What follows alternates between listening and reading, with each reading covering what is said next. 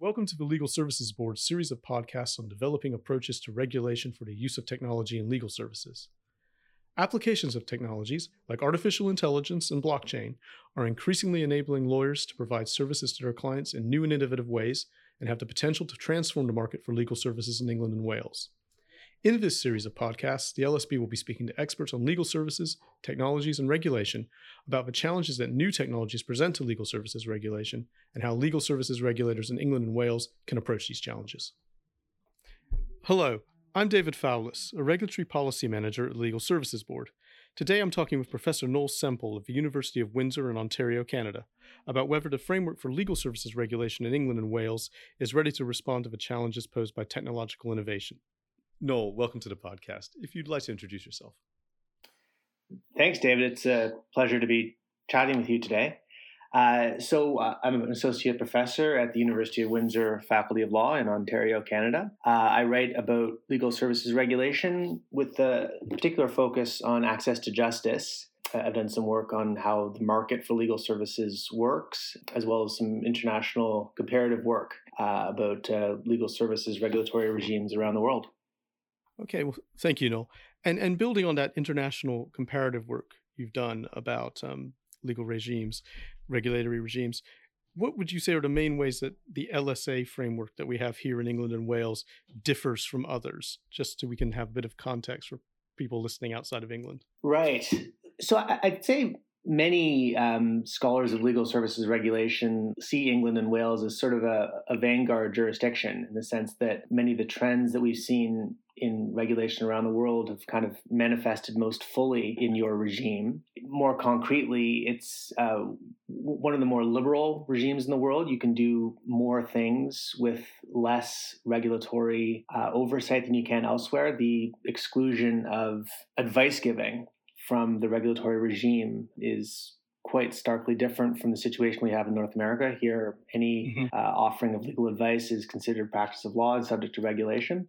The uh, other thing which really distinguishes your regime is uh, its liberality with regard to what we call business structure regulations. So, your openness to alternative business structures, the uh, regulatory tolerance for legal professionals working, collaborating with others, using capital from outside the legal guild is uh, is quite mm-hmm. distinct. Mm-hmm. Uh, and then, of course, uh, on, on a structural governance level, um, the Legal Services Act regime with this kind of uh, complex network of of regulators and the idea of regulatory competition was you know groundbreaking in 2007 and, and still still is in many ways. And, and what challenges would you say there have been that even though the, the act and the framework has been supportive of, of innovation for in alternative business structures, what challenges do you think have been experienced or, or still are being experienced by people wanting to set up um, alternative structures? Well, I think that um, there's a sense of disappointment at the level of innovation uh, that's occurred in legal services um, in England and Wales, and in fact throughout the world. I think people who look at you know the information technology sector or consumer products at the type of transformative, um, continually disruptive innovation you see in those economic sectors, and then look to legal services um, are, are, are disappointed. Uh, mm-hmm. Now, I'm not sure that's a consequence of regulation. I'm not sure that any uh, regulatory reform can change that. Like, I think it may just be unrealistic to spec- expect professional services to be uh, moving as fast as uh, a movement you see in other other parts of the economy. Right, and you think that's happening not just with say business structures, but also so to say technology, where people are trying to innovate in that field. Is it is it a case that it's that the ideas that people are having perhaps outside the legal services sector simply aren't getting aren't making it into the sector or do you think it's more a case that the legal services sector itself isn't thinking about innovation, isn't uh, trying to, isn't developing innovative ideas, or isn't trying to seek sort of new business through that um, innovation? I think both those things are true.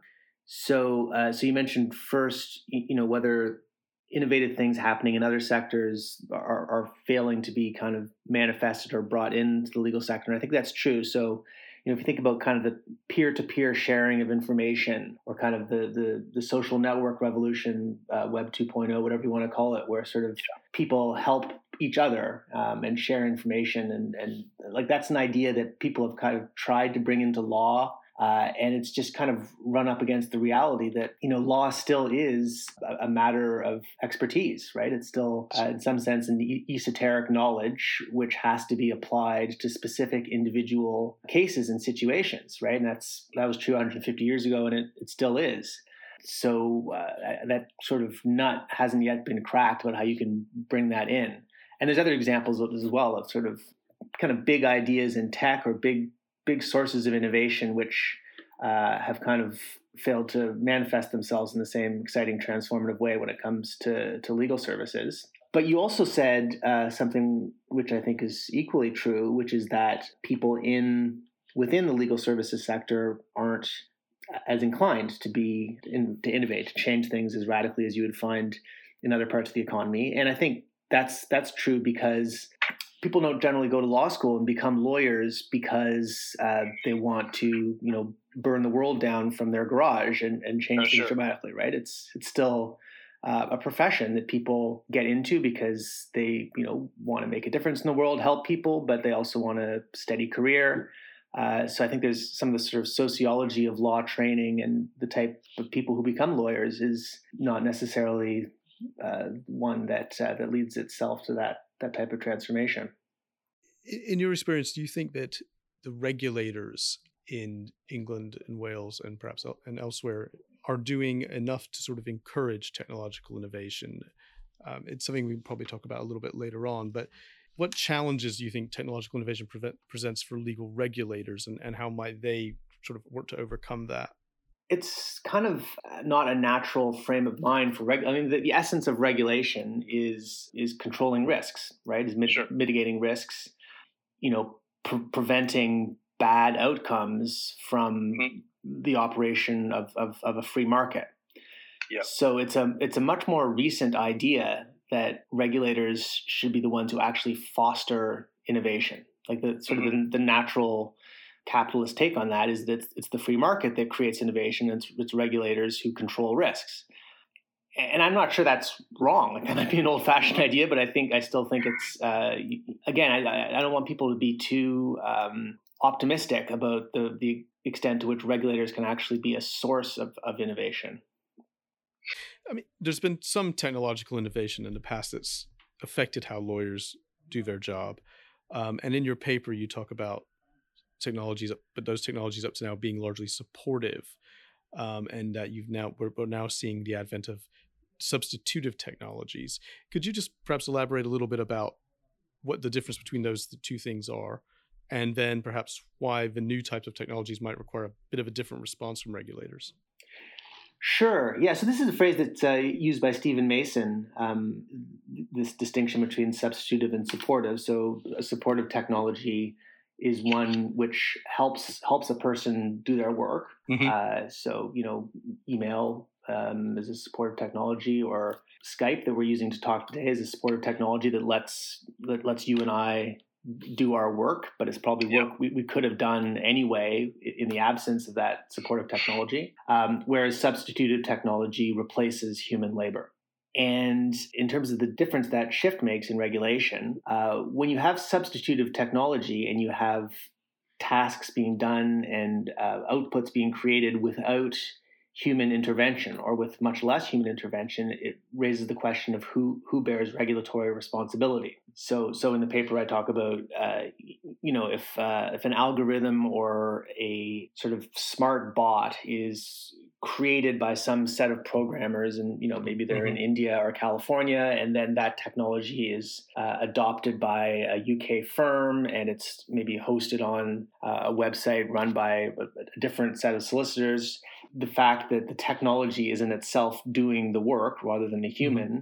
creates a question for of regulators like if it goes wrong if someone screws up who, who do we hold responsible yeah uh, so that's kind of a, like a technical challenge for regulation in political economy terms, substitute technology creates a risk of or, or enhances the risk of economic protectionism because uh, you know protecting good jobs is something that people care about, right? And it's something right. that regulators care about. So if the uh, the SRA is, um, and I'm not saying this is happening, just hypothetically, like if sure. they see substitute technology creating large scale unemployment of solicitors or making it much harder for for trainees to get jobs, then they come they come under pressure and they just out of a matter of human compassion they may be inclined to say let's put the brakes on substitute technology and protect those good jobs and and that type of uh, inclination may be incompatible with what the LSA regime expects that regulator to do in terms of fostering innovation and yes. focusing on consumer interests. I mean, of course, I suppose there's a counterpoint to that, which is that many technological innovations have actually created new types of jobs, and you you might, for example, see the creation of new classes of lawyer or new classes of paralegal, who have a, both a, a legal and technological, you know, skill set that so be, obviously things like you know might need to code contracts that kind of thing. So I, I, suppose there's one there's there's a flip side to that which is that it's not just that you might lose jobs you might you might also gain them in, in different ways oh yeah i mean that's that's absolutely right i mean people people have been worried about technological unemployment since the luddites were smashing yes. looms in the 1830s and yet mm. every generation of technology creates creates more employment than it destroys. And you know, unemployment is, I think, at record lows in, in many parts of the of the wealthy world right now. Well, just thinking about some other challenges, and the fact you just mentioned about how it's hard to know who actually regulates the technology, whether or, or who should be regulated, um, whether it's the developer, whether it's the, the lawyer who uses the technology, whether it's the website operator. Is there a issue under the, the way legal services regulation structured in England and Wales that it won't be wouldn't be fed the say the SRA for example wouldn't be able to easily regulate a developer of technology? Would they they will obviously only be able to regulate the lawyer using it. And is there a chance that that might not actually be the right person to regulate as such I think that is a real risk. Yeah, and it's it's something I talk about in the paper um, mm. in um, section uh, section three point six and then uh, three point four that we assume now that if if you if you regulate the uh, entity which is actually consumer facing, you can require that firm or that lawyer or that legal service provider to take regulatory responsibility for all the technology they use uh, right. in, in, providing that service. Whereas in other um, sectors of the economy, that's not the case. So, so I use the example of, of medical devices. Right. right? So, uh, you know, lawyers or sorry, doctors will prescribe, you know, a, an artificial joint for, mm-hmm. for someone who needs a new hip, right? And the medical regulator might say, okay, doctors are regulated professionals, so we're just going to require doctors to, you know, only prescribe hips that are suitable for purpose and that work properly. And if there's something wrong with that hip, then the doctor is going to be held responsible. In fact, we don't do that. We, we regulate medical devices independently, along with regulating the regulated professionals who provide or, or prescribe those devices to clients. So at some point in the future, uh, and I don't think we're there yet, but at some point in the future, it might be necessary to say, look, these technologies, uh, you know, the artificial intelligence, the the big data applications that are used to augment legal service provision, are so esoteric and so powerful that it's not sufficient to expect the provider to to be held responsible. We actually have to go to the source and, and regulate the technology itself.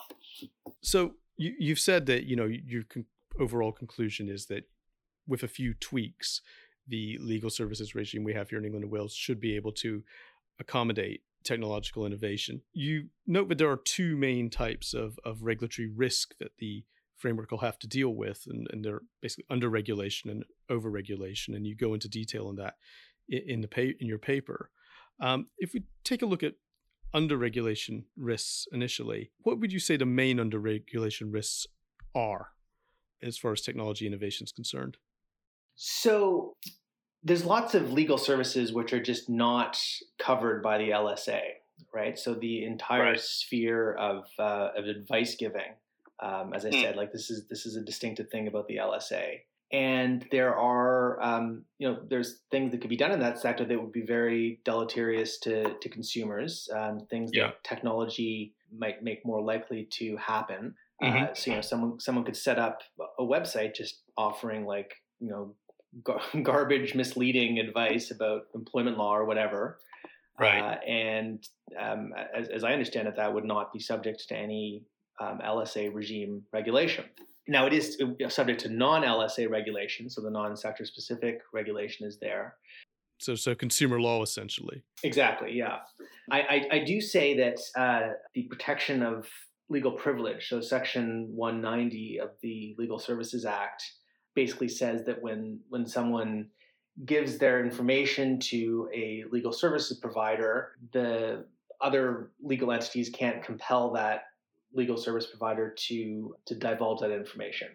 So the right. classic example there is, you know, someone who's committed a crime um, or has done something else that would be of interest to law enforcement authorities. Mm-hmm. You can't compel their lawyer to to breach that. And that's a core idea of legal ethics around the world. So that right now applies only to LSA regulated um, professionals. Um, I, I, argue sure. that, that could be extended to all information related to the provision of, of legal advice. Okay. So those are a couple examples of kind of kind of tweaks I'm, I'm talking about. Sure. So that would mean effectively bringing in a a host of um, and it's not a huge uh, part of the market, but but uh, but people who are just pure unregulated legal providers into some sort of regulatory regime. Yeah, a very light touch regulatory regime. Uh, but but I, th- I mean, the, the traditional rationale for legal services regulation is that legal advice, even if it's mere advice, is a, it's a credence good, and it's a good where there's an, an information asymmetry, right? People right. Cannot tell whether that's good employment advice or, or garbage employment advice, and yeah. you know if it's employment law advice that's being provided by a consortium of employers who have uh, a vested interest in making people think certain incorrect things about employment law. That's potentially. I'm not saying this is actually happening, but I'm saying there's no. um, there, there's at least a, a, rationale for regulation there. Mm. Do you think it's a case that essentially the problem with under regulation is that consumers would receive poor service, or do you think it's more about the fact that if we did, if you have under regulation, legal services providers and technology developers won't feel confident to enter the legal services market. Yeah, I think I think both those can, can be true. So in the paper uh, in section 3.9, I talk about whether the, the status quo might deter entrepreneurship. There's there's a certain and again, this isn't a huge problem. I think it's like it's a risk that needs to be kept on the view screen though whereby um, the complexity of the LSA regime, like I mean, yeah. I don't know, was it like 15 or 20 regulatory bodies all in, and some of the ambiguities in it, right? So there's like there's there's ambiguity in the regime about, for example, who is going to be able to peer uh, before certain courts and tribunals because okay. judges are, are given discretion mm-hmm. right? To, to let people appear, make representations before them. And the, the whole McKenzie Friends regime is another example of that. So, so there's a potential that, um, that, that, you know, an entrepreneur or, you know, some brilliant person who's, you know, in a garage somewhere, right? Thinking about, well, am I going to put my you know entrepreneurial brilliance to work in the field of legal services or am i going to try to revolutionize um, the pencil industry instead is going to say, well, I'm staying away from legal services because it's such a such a mess. So it's not not mm. a hmm. mess, but so complex. I can't get my head around it. I won't be able to predict right. what my startup can do and can't do, and therefore the venture capitalists won't see a potential, you know, and so forth. So, uh, so, so that's that's a possibility. But do you think mainly the concern is around is around consumer protection? Yeah, I'd say that's that's the most obvious uh, concern. So so whether consumers are going to be exploited by a completely unregulated advice giving, uh, yeah. and also there's the uh, the import question there that the Legal Services Act regime applies to providers within England and Wales and hmm. there's no provision there for for controlling imports. And one of the things technology is doing is increasing the uh, the feasibility of, of, of imports. Sure. The classic example there is this uh, is DoNotPay and these yep. kind of bots which are based elsewhere, typically in, in the mm-hmm. United States, but are, are providing legal services in England and Wales. So again, this is not some. There's no evidence I've come across, at least, that this is a, currently a source of you know of exploitation or wrong to Right. consumers in England and Wales, but uh, it's something that should be on the view screen that if technology leads to more and more pervasive importing of legal services and more and more pervasive importing of deficient consumer harming legal services, then at some point you might need to change the regime so it takes explicit account of, of imports. Okay. Do, do you think the, the the lack of evidence um, of consumer detriment so far from is more to do with just there isn't enough um, actual activity, or do you think it's because there isn't what the activity that's there isn't actually detrimental? If you see what I mean. We just haven't. We just it hasn't hit a critical mass where you're actually going to notice that there's a problem. You know, like if, if there's no if there's no evidence of a problem, it's it's very hard to say um, Yeah. to answer that question. Um, I, I, do think that you know the Legal Services Board and uh, has you know world leading research capacity between your work and, and the work of the Consumer Panel and the Ombudsman. Like you guys are really sort of ahead of the curve when it comes to actually doing surveys of consumers and the, the CMA as well. Uh, actually doing Yeah. empirical research about what's happening. I, I I do think that giving the ombudsman uh, scope over complaints involving unregulated legal advice giving would be an additional source of empirical data, right? Like Yeah. if, if people are Mhm. being ripped off by unregulated advice giving websites, then they should be able to tell the ombudsman about that, and that would create an Yeah. evidence base for to know even whether there's a need for further regulation. are there some other issues around um, the way the way the LSA framework works and the fact that we have, say, a multiplicity of regulators of varying sizes of different potential capacities to handle uh, technological regulation? When you say compare it to say financial services, where you essentially in the U- in the UK we have one large financial services regulator. Yeah, yeah. So that's that's an interesting one.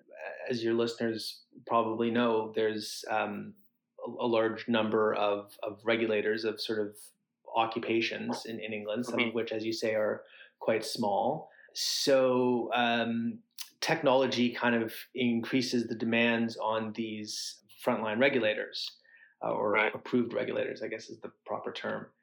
And uh, you know, th- there's no doubt whatsoever the technological change requires constant regulatory reform, right? Both because Mhm.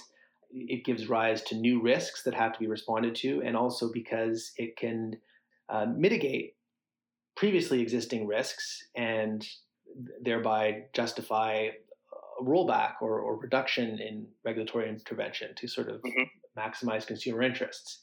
So that's constant sort of balancing act and necessity to kind of tweak your entrance requirements and your uh, your codes of conduct um, and all these other things. That work falls on these frontline approved regulators, and uh, it's possible that some of them are just kind of too small to to keep up with that. I mean, is is there also an issue there, perhaps, that there might be too much that's in, say, legislation, uh, primary legislation, and that regulators would actually need more flexibility to manage um, innovation themselves? Rather, is is there are they going to be bound by sort of outdated legislation, whether that's primary or, or secondary legislation? So, um, meaning like things in the LSA itself, Yes. or Yeah, yeah, yes, things things in the LSA itself, or for example, that are at say the discretion of the Lord, the, the Ministry of Justice, Lord Chancellor's Department here to to make alterations to how the types of activities that are regulated, that sort of thing. Do if if we have more innovation, um, that's you know that maybe moving quite quickly, will the reg? Do you think the regulators will be have the flexibility, say, to be able to to address to address issues? you know, I, like I, I, I think we can think up scenarios where, where that would fail to happen, but I haven't seen it fail to happen yet. Um, Okay. And and from an outsider's perspective, like the LSA regime seems to have a lot of built-in flexibility. Maybe at the expense of like you know too much time and money being spent with regulators kind of fighting each other or having to hash things out. But but it seems like you know it's it's a really compelling to me at least sort of net network structure right where you've got the frontline approved regulators you've got the lsb you've got these kind of consumer facing regulatory bodies like the ombudsman and so on and you've got Right. a, a level of parliamentary uh, oversight of, of the whole thing uh, and it seems like it, it was drafted in a way that that anticipated change or, or, or sort of built in the ability to, to change. Like you, uh, you can approve the regulators to do new things. You can, you know, at, at the LSB level, you you can sort of re- regulate yourself. Like you guys can create meta regulation. You have these kind of tools to foster collaboration. Like maybe it just like from my perspective, looking at it from the outside and looking at the act, it makes a lot more sense in principle than it actually seems to make when you're in it. But uh, from here, it looks pretty good. David, so, can, can I say yeah. one more thing? Um, yes, of course. Uh, just about so this the, the work the LSB does to hmm.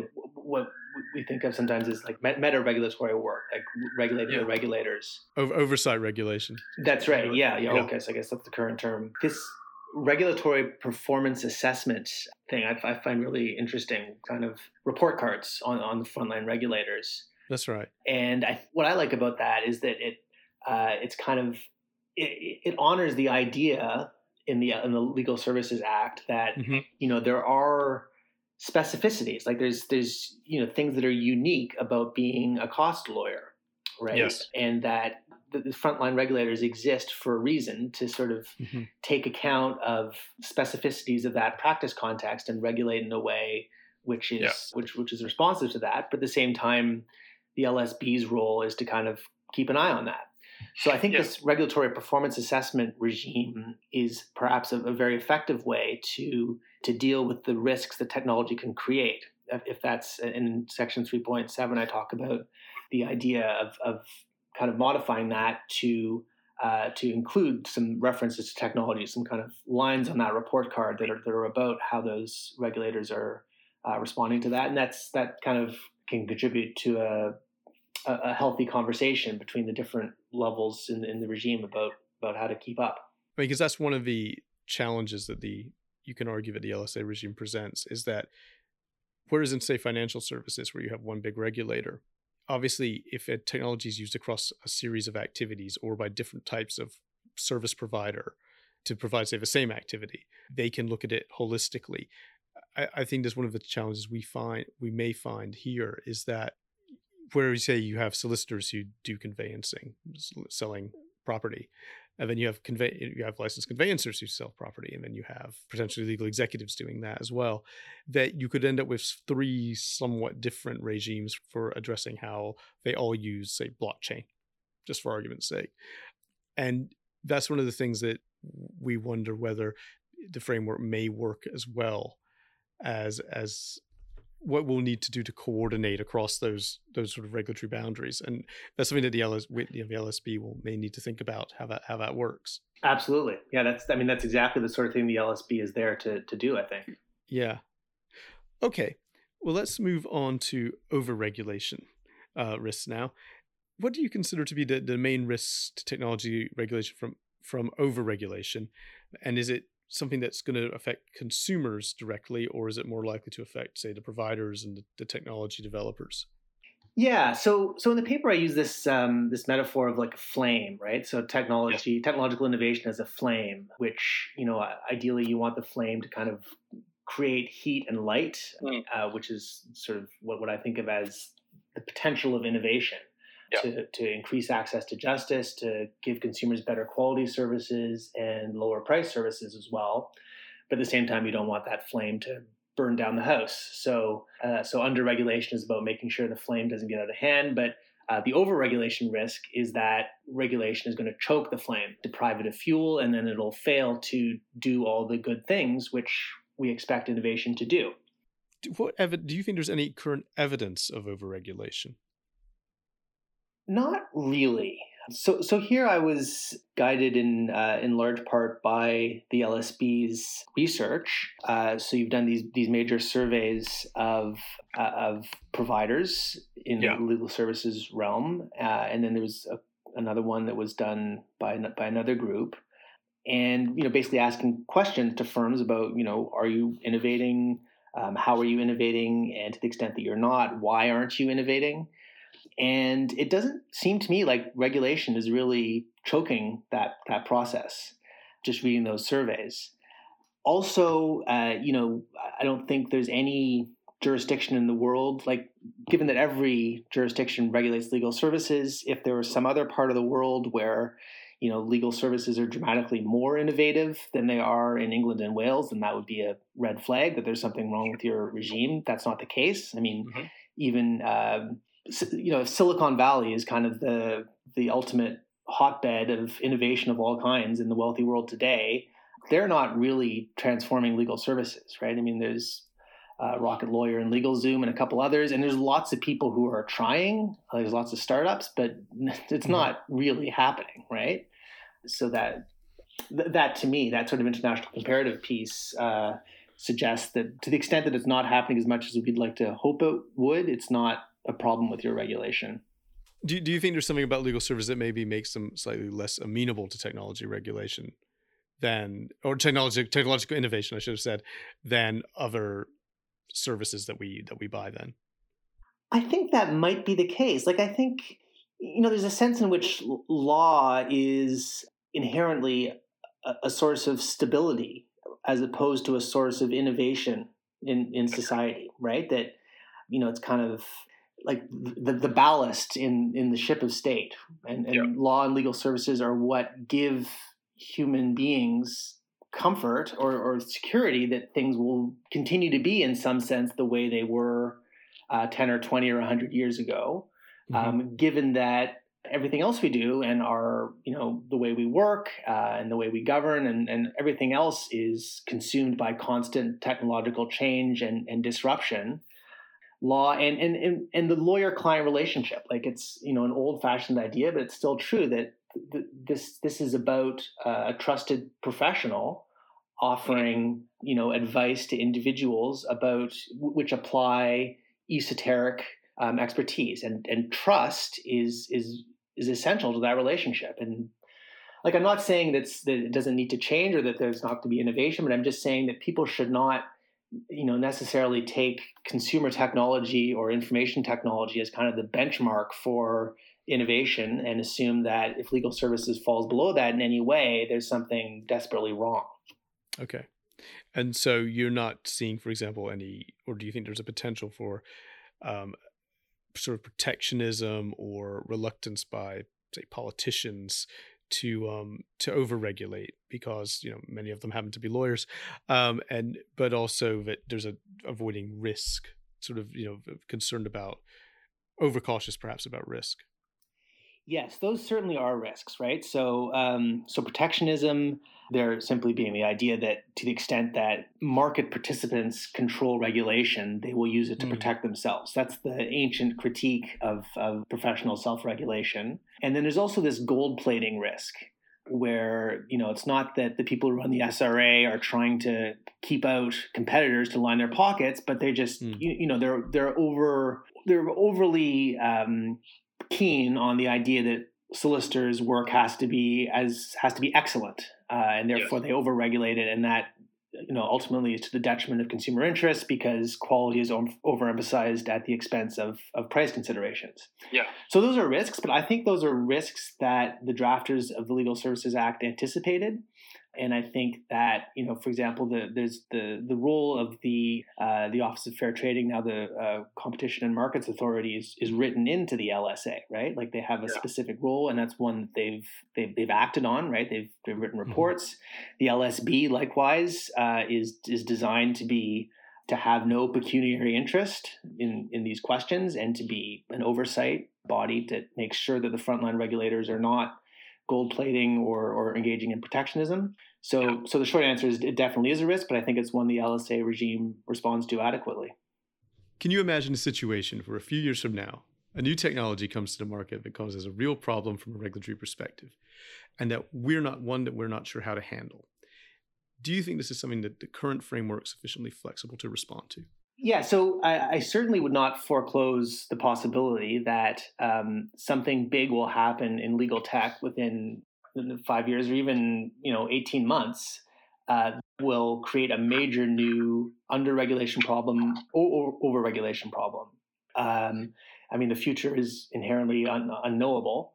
You know, I, I do think that if that happens, the LSA regime will be able to respond to it, or it's likely to be able to respond mm-hmm. to it before it does any type of irreversible or serious damage to consumer Okay. or, or public interest. So, I mean, there's there's certain risks that you know regulators have to regulators have to be proactive and they have to get it right before the risk materializes, right? So. Yeah.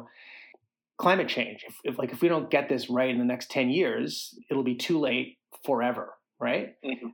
Uh, you know, nuclear power safety, um, terrorism, right? These are things where regulators have to get it right before the problem materializes because the, Yeah. the risk is so catastrophic. Legal services, I don't think, are like that, right? Es- especially when you're talking about kind of the consumer sector.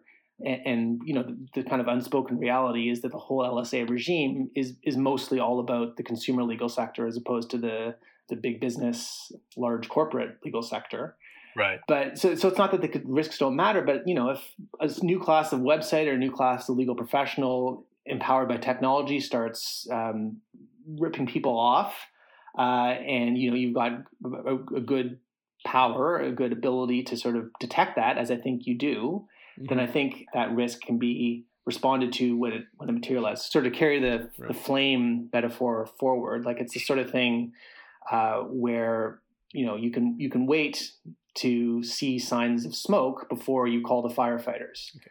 So so we sh- so we shouldn't be too worried that about letting something out of the bag, as it were, that that we can't put back in.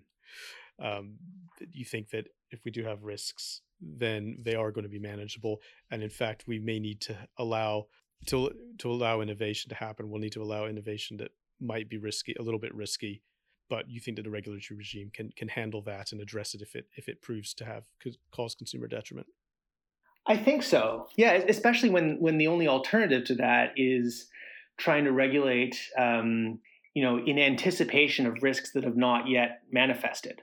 Like that's Sure. that's really bloody hard, right? Like especially when you know every every new regulatory innovation you make has a cost as well as a benefit. Like if it protects. Uh, against a new type of risk, it also imposes a new type of cost. Like, how can you possibly get that balance right when the risk is one that you're just sort of imagining? and, and potentially you'll deprive consumers of um, services that are better and, or cheaper or more better access to justice, that sort of thing. Exactly. Yeah. Right. Okay, Noel, what do you what do you think re- frontline legal services regulators and the LSB ought to do to uh, to get ready to to de- address technological innovation and and the risks it might pose? Well, I mean, to be honest, I think you're already doing it. Um, most of it, anyway. You know, obviously, the Legal Services Board with this technology project is um, uh, very proactively uh, looking out there for what, what you need to keep an eye on.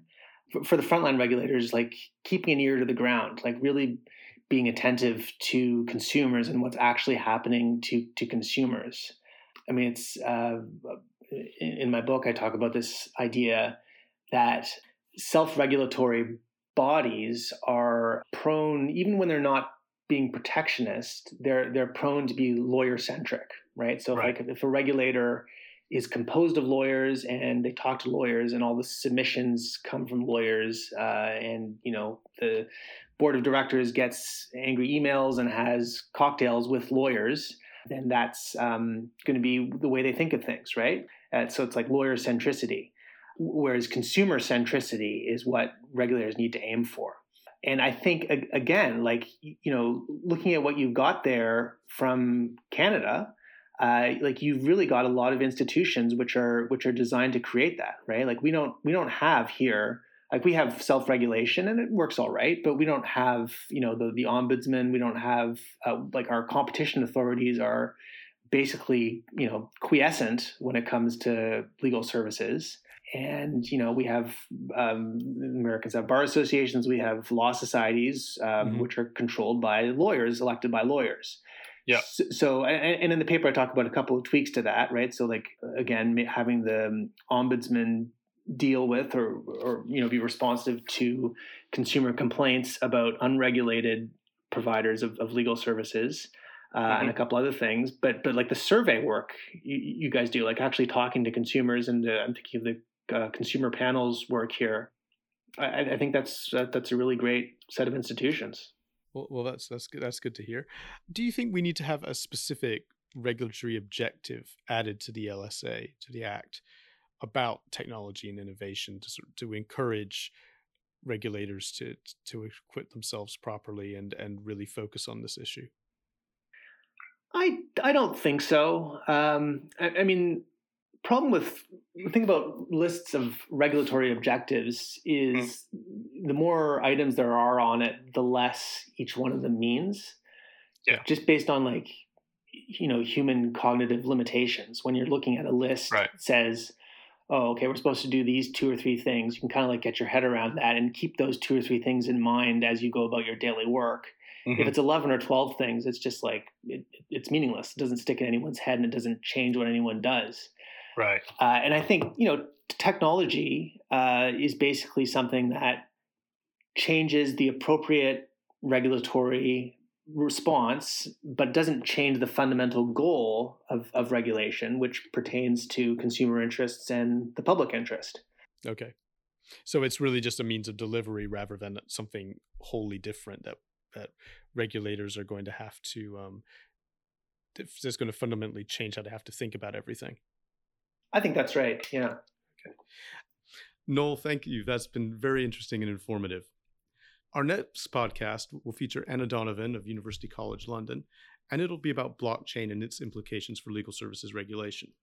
And just a reminder that all of the Talking Tech podcasts and papers are available on the Legal Services Board's website. Thank you.